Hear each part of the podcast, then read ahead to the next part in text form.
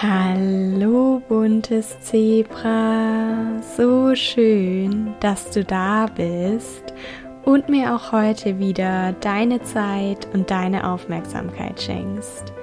Heute wird es etwas ernster hier im Podcast, denn wie du dem Titel bereits entnehmen konntest, soll es heute um die Folgen von Essstörungen gehen. Ich spreche dabei aufgrund meiner eigenen Erfahrungen über die Folgen und Begleiterscheinungen von Magersucht und Bulimie und möchte vorweg noch sagen, dass ich keinen medizinischen Hintergrund habe. Ich recherchiere für meine Blogartikel und Podcast-Folgen immer sehr intensiv, gewissenhaft und mache mir auch viele Gedanken darüber, was ich wie schreiben kann. Trotzdem sage ich dazu, dass ich keine Ärztin bin und dementsprechend ganz viel auf Recherche und meinen eigenen Erfahrungen beruht. Auf das Thema gekommen bin ich, weil ich im Januar die Diagnose für Osteoporose erhalten habe und die Nachricht habe ich mit euch auf Instagram geteilt und daraufhin viele Reaktionen, Rückmeldungen und Fragen von euch bekommen. Die Folge habe ich deshalb aufgeteilt in 2 Abschnitte. Am Anfang spreche ich etwas allgemeiner über die Gesundheit und wieso es mir überhaupt so wichtig ist, über Folgen der Essstörung aufzuklären, und dann beantworte ich in einem Q&A nochmal ganz konkret eure Fragen. Die Folge ist deswegen auch ziemlich lang geworden. Ich habe euch vor kurzem auf Instagram abstimmen lassen, ob ihr eine lange oder lieber 2 kürzere Folgen haben möchtet, und das Ergebnis war zwar knapp, dann haben aber doch die 2 kürzeren Folgen gewonnen. Deswegen erwartet dich heute Teil 1, in 2 Wochen dann Teil 2 mit dem Rest von dem Q&A. Jetzt wünsche ich dir viel Freude, vor allen Dingen aber viele wertvolle Erkenntnisse.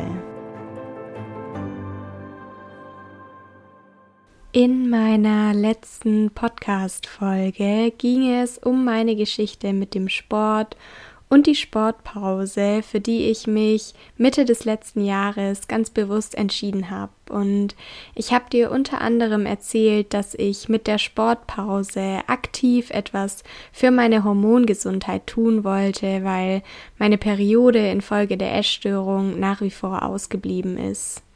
An dieser Stelle erwähne ich das nochmal so explizit, weil meine Gesundheit sehr lange ganz weit unten auf meiner Prioritätenliste stand. Und ich würde sagen, dass sich meine Einstellung in dieser Hinsicht erst Anfang des letzten Jahres verändert hat, als ich mich zum einen mit Spiritualität, zum anderen gezielt mit unterschiedlichen Körperfunktionen auseinandergesetzt habe.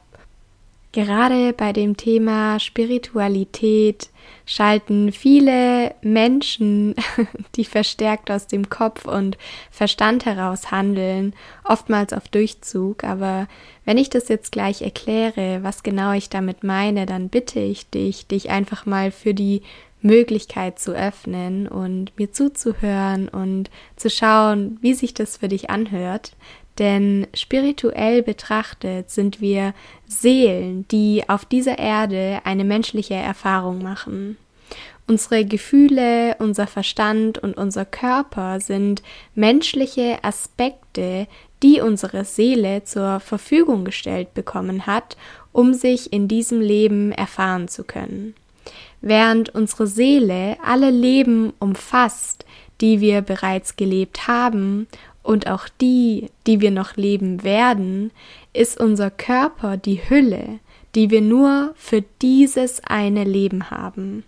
Man könnte auch sagen, dass unser Körper quasi geliehen ist, dass wir ihn bei der Geburt erhalten und dass wir ihn wieder abgeben, wenn wir sterben. Und diese Betrachtungsweise hat mir insofern geholfen, als dass ich mich dadurch gefragt habe, wie ich denn einer Freundin ein geliehenes Kleidungsstück zurückgeben würde. Wahrscheinlich nicht völlig zerstört und verwüstet, sondern sorgfältig und pfleglich behandelt. Nach über 10 Jahren mit Magersucht und Bulimie wollte ich herausfinden, wie ich meinen Körper endlich gut behandeln und ihn auch optimal in seinem Heilungsprozess unterstützen kann. Ich habe deswegen angefangen, mich über Bücher, Artikel und unterschiedliche Podcasts über unsere Körperfunktionen zu informieren. Erst da wurde mir tatsächlich bewusst, was für ein Wunder der menschliche Körper ist. Ich kann es gar nicht anders sagen. Der Körper ist so ein unglaublich komplexes System, dass Biologen, aber auch Philosophen und Ärzte ihn bis heute nicht vollständig erforscht, geschweige denn verstanden haben. Weil in unserem Körper einfach so erstaunliche Dinge vorgehen und das Krasseste ist, dass wir davon kaum etwas mitbekommen. Unser Körper ist also die Hülle, die uns das Leben erfahren lässt, wenn wir gesund sind. Er setzt aber auch alles daran, dass wir überleben und wieder auf die Beine kommen, wenn wir krank sind, sprich, wenn wir nicht gesund sind. Und vielleicht verstehst du jetzt, wieso es auch so oft heißt, dass dein Körper immer für dich ist. Es ist wahr. Dein Körper ist immer für dich. Und vielleicht kannst du mit meinen Worten bis hierhin noch nicht wirklich viel anfangen.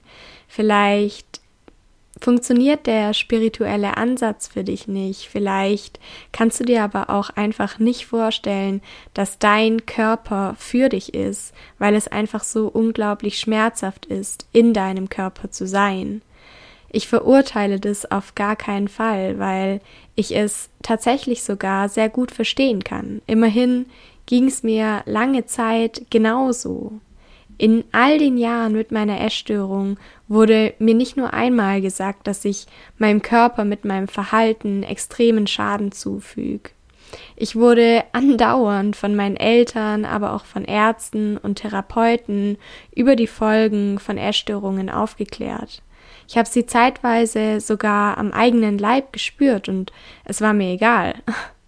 Vielmehr waren der Schwindel und die Kälte, der verlangsamte Herzschlag und Haarausfall, die brüchigen Nägel, die trockene Haut und die Bauchschmerzen Indikatoren für mich, dass es mir wirklich schlecht ging, dass ich mir meine Essstörung nicht einfach nur einbildete. Also habe ich immer abgewinkt und insbesondere bei Langzeitfolgen wie der Osteoporose oder auch Unfruchtbarkeit infolge von Periodenverlust geglaubt, dass mir das eh nicht passieren wird, geschweige denn passieren kann, dass ich noch alle Zeit der Welt habe, um zu heilen. Und dann habe ich letztes Jahr die Sportpause gemacht, während der ich in engem Kontakt zu meiner Frauenärztin stand, die mich in meiner Entscheidung und auf dem Weg zurück zur natürlichen Periode tatsächlich auch bestmöglich unterstützt hat, wofür ich unglaublich dankbar bin. Und sie unterstützt mich immer noch, hat mich deswegen auch darauf hingewiesen, dass es ganz gut wäre, mal eine Knochendichte-Messung durchführen zu lassen, weil Essstörungen und Periodenverlust eben ein hohes Osteoporose-Risiko mit sich bringen. Warum, erkläre ich dir später noch. Jedenfalls weiß ich inzwischen, dass ich von Osteoporose betroffen bin und insbesondere mein Hüft- und Wirbelsäulenbereich sehr gefährdet sind. Nachdem es mir all die Jahre mit der Essstörung so egal war, wie es mir und meinem Körper geht, hat mich die Nachricht Anfang Januar tatsächlich sehr getroffen. Nicht mal unbedingt die Diagnose, sondern die Erkenntnis, dass ich über 10 Jahre geglaubt habe, mit meinem Körper stimmt etwas nicht. Ich habe meinen Körper und das Essen benutzt, um Selbstzweifel zu kompensieren, Glaubenssätze in den Griff zu bekommen und mich anzupassen. Ich habe über 10 Jahre versucht, ein Problem auf einer Ebene zu lösen, auf der es nicht entstanden ist. Und erst Jahre später, erst vor 2 Jahren ungefähr gemerkt, dass das einfach nicht funktioniert. Und genau aus dem Grund werde ich auch nicht müde zu betonen, dass hinter deiner Essstörung mehr steckt als der Wunsch, einfach nur dünn zu sein. Die Essstörung ist ein Lösungsversuch mit belastenden Situationen und Herausforderungen im Leben umzugehen. Und ich weiß, dass man das eigene Verhalten in dem Wissen um die Folgen der Essstörung nicht von heute auf morgen verändern kann. Was du aber von heute auf morgen tun kannst, ist, dir Hilfe zu holen, um die Ursachen und Hintergründe deiner Essstörung herauszufinden. Langfristig schaffst du es dadurch, alternative Bewältigungsstrategien zu entwickeln, sodass du aufhören kannst, deinen Körper und das Essen zu instrumentalisieren, wodurch du letztendlich auch schwerwiegende Folgen der Essstörung vermeiden kannst. Und ich habe ja bereits im Intro gesagt, dass ich, nachdem ich auf Instagram von der Osteoporose erzählt habe, unglaublich viele Nachrichten von euch bekommen habe. Das Interesse an einer Podcast-Folge und einem Blogartikel zu den Folgen der Essstörung war viel größer, als ich gedacht habe, was mir zeigt, dass darüber zu sprechen deine Essstörung zwar nicht von heute auf morgen heilen, nichtsdestotrotz aber durchaus etwas bewirken kann. Und deswegen habe ich die häufigsten und wichtigsten Fragen herausgesucht, wirklich umfassend recherchiert, wie bereits gesagt, und auch verschiedene Studien gelesen, um dir in dieser Podcast-Folge und auch dem Artikel, den du auf meinem Blog findest, mein Wissen bestmöglich weitergeben zu können. Dann würde ich sagen, starten wir in das Q&A. Hier kommen eure wichtigsten Fragen und meine Antworten darauf. Die erste Frage, die ich beantworten möchte, ist: Gibt es abgesehen von der Osteoporose weitere Folgen, die die Essstörung bei dir hinterlassen hat? Und welche Folgen können generell auftreten? Um diese Frage zu beantworten, muss ich meinen Heilungsweg so ein bisschen in 2 Abschnitte unterteilen, denn während ich stark untergewichtig war und den Entschluss zu heilen noch nicht gefasst habe, haben mich andere Dinge beschäftigt als zu der Zeit, in der ich bereits auf einem guten Weg war und zugenommen habe. Also, zur schlimmsten Zeit meiner Essstörung hatte ich neben Haarausfall, brüchigen Nägeln und einer trockenen Haut, was für mich noch einigermaßen zu verkraften war, starke Herzrhythmusstörungen und einen extrem verlangsamten Herzschlag. In der Klinik, in der ich war, das war 2014, 2015, weil ich da auch immer mal wieder danach gefragt werde, musste ich deshalb sogar ein Langzeit-EKG mit mir tragen, im Rollstuhl sitzen und ich durfte mich kaum bewegen. Durch fehlendes Östrogen, das lokal an der Harnröhre und den Geschlechtsteilen wirkt, sowie fehlende Muskulatur im Beckenboden, war ich außerdem inkontinent. Sprich, ich konnte meine Blase wirklich nicht mehr kontrollieren. Und ja, es ist mir super unangenehm, darüber zu sprechen und das öffentlich zuzugeben, aber ich möchte dir zeigen und sagen mit Nachdruck, dass Essstörungen alles andere als glamourös sind und du es nicht so weit kommen lassen musst, bevor du dir Hilfe holst.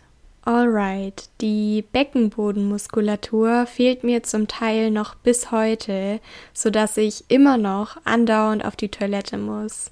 Außerdem haben mich der Periodenverlust, das weißt du ja, und auch Verdauungsbeschwerden noch lange nach dem Entschluss, gesund werden zu wollen, geplagt. Ich hatte und habe zum Teil immer noch mit einem aufgeblähten Bauch, Bauchschmerzen, aber auch Blähungen und Verstopfung zu kämpfen. In einem meiner früheren Blogartikel erkläre ich dir, wieso es während und nach einer Essstörung und auf dem Heilungsweg häufig zu Verdauungsbeschwerden kommen kann und was mir geholfen hat, die Schmerzen zu lindern. Also, wenn dich das interessiert, weil du auch von Verdauungsbeschwerden heimgesucht wirst, dann schau gerne in die Shownotes, wo ich dir diese beiden Blogartikel verlinkt habe.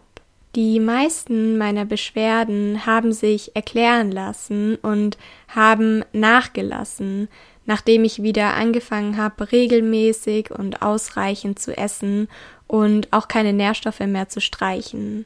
Generell unterschätzen wir die Selbstheilungskräfte unseres Körpers so oft.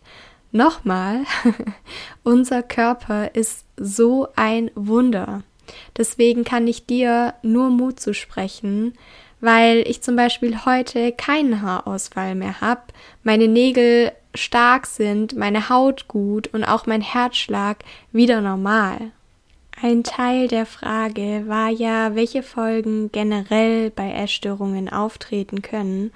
Und darauf möchte ich natürlich auch noch eingehen und einige der Folgen und Begleiterscheinungen nennen, denn abgesehen von denen, die bei mir aufgetreten sind, gibt es noch zahlreiche weitere. Und mir ist es ganz wichtig, dir zu sagen, dass es überhaupt nicht darum geht, dir Angst zu machen, sondern darum, aufzuklären.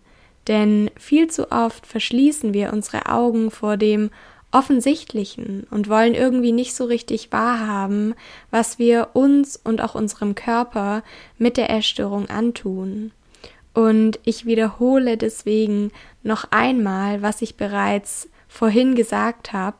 Ich weiß, dass man das eigene Verhalten in dem Wissen um die Folgen der Essstörung nicht von heute auf morgen verändern kann. Dein Körper ist aber nicht das eigentliche Problem. Deshalb, wenn du dir Hilfe holst und herausfindest, was wirklich hinter deiner Essstörung steckt, dann kannst du aufhören, ihn als Kompensationsstrategie zu nutzen und ihm dadurch Schaden zuzufügen. Essstörungen sind nun mal höchst gefährlich und können zum Beispiel Auswirkungen auf das Gehirn haben.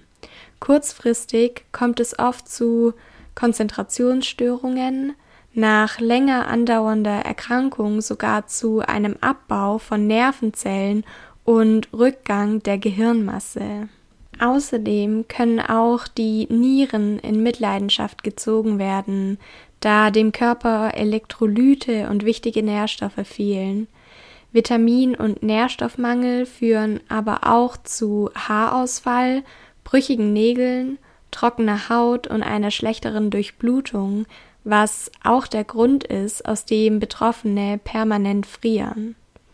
Wenn es im Rahmen der Essstörung zu regelmäßigem Erbrechen kommt, können auch die Zähne und die Speiseröhre geschädigt werden, weil die Magensäure Zahnschmelz und Speiseröhre angreift. Es kann zu Entzündungen und sogar zum Verlust von Zähnen kommen. Mit der Essstörung gehen aber auch oft Begleiterkrankungen einher, wie zum Beispiel Depressionen, Schlafstörungen, aber auch soziale Isolation, und das Traurige ist, dass diese Dinge längerfristig fortbestehen können. Ich habe es gerade eben schon gesagt, dass Essstörungen super gefährlich sind, und zu guter Letzt darf man nicht vergessen, dass Essstörungen dementsprechend sogar tödlich enden können. Statista ist eine Online-Plattform, auf der man Statistiken abrufen kann, und laut dieser Online-Plattform sind im Jahr 2019 65 Menschen an ihrer Essstörung gestorben, innerhalb von Deutschland. Und das mag sich zunächst nach gar nicht so viel anhören, meiner Meinung nach sind das aber 65 Menschen zu viel, zumal die Dunkelziffer häufig viel höher ist. Und während ich über die Folgen von Essstörungen gesprochen habe, hast du ganz häufig das Wort können gehört. Es kann zu Beschwerde XY kommen. Es kann zu Folge XY kommen. Nicht vergessen darfst du, dass jede Essstörung, jeder Heilungsweg, aber auch jeder Körper individuell ist und uns dementsprechend auch unterschiedliche Folgen oder Begleiterscheinungen betreffen können. Das heißt, nur weil ich sage, dass ich Herzrhythmusstörungen hatte, bist du auf keinen Fall schlechter oder weniger essgestört, wenn du nicht davon betroffen bist. Und du kennst inzwischen vielleicht auch schon meine Faustformel, denn oftmals ist es so, dass wenn man sich fragt, ob man ein Problem mit dem Essen hat, dass man in den allermeisten Fällen ein Problem mit dem Essen hat, und genau dann ist es an der Zeit, sich Hilfe zu holen, sich Unterstützung zu suchen, eine Beratungsstelle anzurufen oder sich einer Person im eigenen Umfeld anzuvertrauen. Gut, das war eine etwas längere Antwort auf die erste Frage, aber es war mir einfach sehr wichtig, da umfassend drauf zu antworten, und jetzt möchte ich gerne in das Thema Osteoporose so ein bisschen einsteigen, weil mich auch ganz oft die Frage erreicht hat, was denn Osteoporose überhaupt ist. Und zwar handelt es sich bei Osteoporose um eine chronische Erkrankung der Knochen, bei der das Verhältnis von Knochenaufbau und Abbau gestört ist, wodurch letztendlich die Knochenmasse abnimmt. Man könnte die Osteoporose dementsprechend auch als Knochenabbau oder Knochenschwund bezeichnen, was allerdings erst einmal dramatischer klingt, als es tatsächlich ist. Fakt ist nämlich, dass es sich bei unseren Knochen um dynamisches Gewebe handelt, in dem kontinuierlich Auf- und Abbauvorgänge stattfinden. Um das 30. Lebensjahr ungefähr erreichen Knochenmasse und auch Knochenfestigkeit ihr Maximum. Danach nimmt die Knochenmasse auch bei vollkommen gesunden Menschen stetig ab. Du kannst dir eine Brücke vorstellen, die von Stützpfeilern aus Beton und Stahl getragen wird. Und es ist vollkommen normal, dass der Beton mit der Zeit bröckelt und der Stahl so ein bisschen rostig wird. Irgendwann sind die Pfeiler so geschädigt, dass sie das Gewicht der Brücke nicht mehr sicher tragen können. Und ähnlich wie bei diesen Stützpfeilern verlieren auch unsere Knochen mit fortschreitendem Alter an Substanz. Sie werden also brüchiger und das Risiko, an Osteoporose zu erkranken und dadurch schon bei geringster Belastung oder leichten Stürzen Knochenbrüche zu erleiden, steigt. Also, nochmal kurz und knackig zusammengefasst: Osteoporose bezeichnet das porös und brüchig werden der Knochen durch allgemeinen Knochenabbau. Knochenabbau gehört zum normalen Alterungsprozess, aber es gibt Faktoren wie zum Beispiel Rauchen, Medikamenteneinnahme, aber auch Essstörungen und Untergewicht, die den Knochenabbau beschleunigen können. Das heißt, dass nicht nur ältere Menschen wie unsere Omas und Opas oder auch unsere Eltern im Alter gefährdet sind, an Osteoporose zu erkranken, sondern auch wir, wenn wir von solchen Dingen betroffen sind. Das bringt mich dann auch schon zur nächsten Frage: Wieso ist das Risiko, bei Essstörungen und Amenorrhoe an Osteoporose zu erkranken, so hoch? Also, wir kommen als Babys zur Welt und wachsen ungefähr bis zu unserem 18. Lebensjahr, unter normalen Umständen. Die Essstörung beginnt bei vielen Betroffenen in der Pubertät, wodurch PatientInnen mit Essstörungen eine weniger hohe maximale Knochendichte erreichen als gesunde Menschen. Untersuchungen haben gezeigt, dass Essstörungen nicht nur die Entwicklung der Knochen bremsen, sondern sogar eine Rückbildung des Knochengewebes fördern. Vor allen Dingen das Untergewicht und die hormonellen Veränderungen, die die Essstörung mit sich bringt, sind ausschlaggebend für die verminderte Knochendichte und Stabilität. Während die Sexualhormone Östrogen und Testosteron bei gesunden Menschen die knochenabbauenden Osteoklasten, so nennen die sich, nämlich bremsen, leiden Betroffene von Essstörungen oftmals an Periodenverlust, wodurch die Knochen weniger geschützt werden. Immerhin geht der Periodenverlust mit einem sehr niedrigen bis zu gar nicht vorhandenen Östrogenspiegel einher. Darüber hinaus kommt es zur Verminderung von knochenprotektiven, also knochenschützenden Hormonen wie Leptin, Insulin oder Oxytocin, wohingegen knochenschädigende Hormone wie das Stresshormon Cortisol verstärkt ausgeschüttet werden. Durch die Unterernährung fehlen dem Körper außerdem wichtige Nährstoffe wie Calcium, Proteine oder Vitamin D. Und insbesondere Vitamin D ist wichtig für den Knochenbau. Abführmittel, Erbrechen und bestimmte Antidepressiva können diesen Effekt übrigens sogar noch verstärken.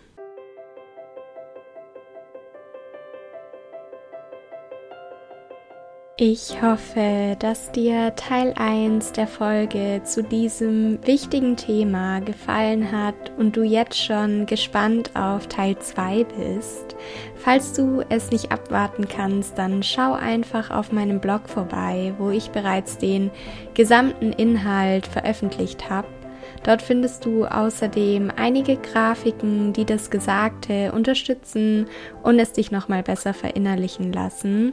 Den Link zu meiner Homepage, zu meinem Blog findest du in den Shownotes und dort kannst du dich auch über Möglichkeiten der Unterstützung informieren, falls du Interesse daran hast, den Weg aus deiner Essstörung mit mir gemeinsam zu gehen. Wenn du meinen Podcast heute zum ersten Mal gehört hast, dann folg mir gerne auch auf Instagram, wo du mich unter dem Namen Bunte Zebras findest und vergiss nicht, meinem Podcast eine 5-Sterne-Bewertung dazulassen, wenn er dir gefallen, vielleicht sogar schon an der einen oder anderen Stelle auf deinem ganz eigenen Heilungsweg geholfen hat.